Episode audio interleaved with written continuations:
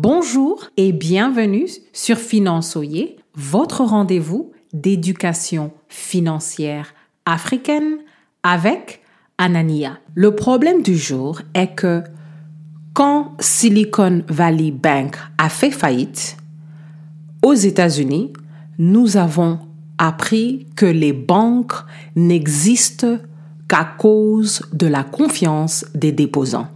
Sinon, elles s'écroulent parce qu'elles ne gardent qu'une fraction des dépôts dans ces comptes bancaires.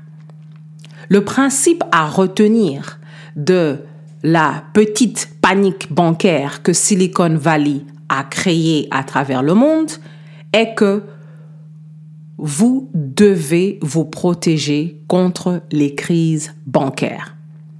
Diversifiez vos risques en ayant plusieurs banques et différents types de banques où vous gardez votre argent.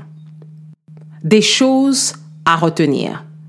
Les banques opèrent sous un système de réserve fractionnelle, c'est-à-dire si vous avez 100 euros dans votre compte bancaire, la banque ne garde que 10 euros dans votre compte.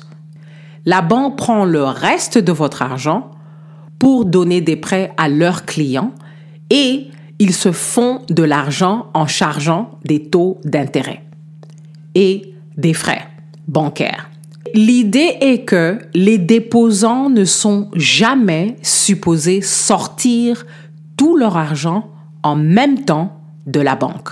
Mais aujourd'hui, nous savons que si y a une panique bancaire, tout le monde va se ruer à la banque, que ce soit aux États-Unis, en France, en Suisse, pour sortir leur argent en même temps. Donc, c'est à vous de prendre vos précautions. La question du jour est, gardez-vous votre argent dans plusieurs ou une seule banque?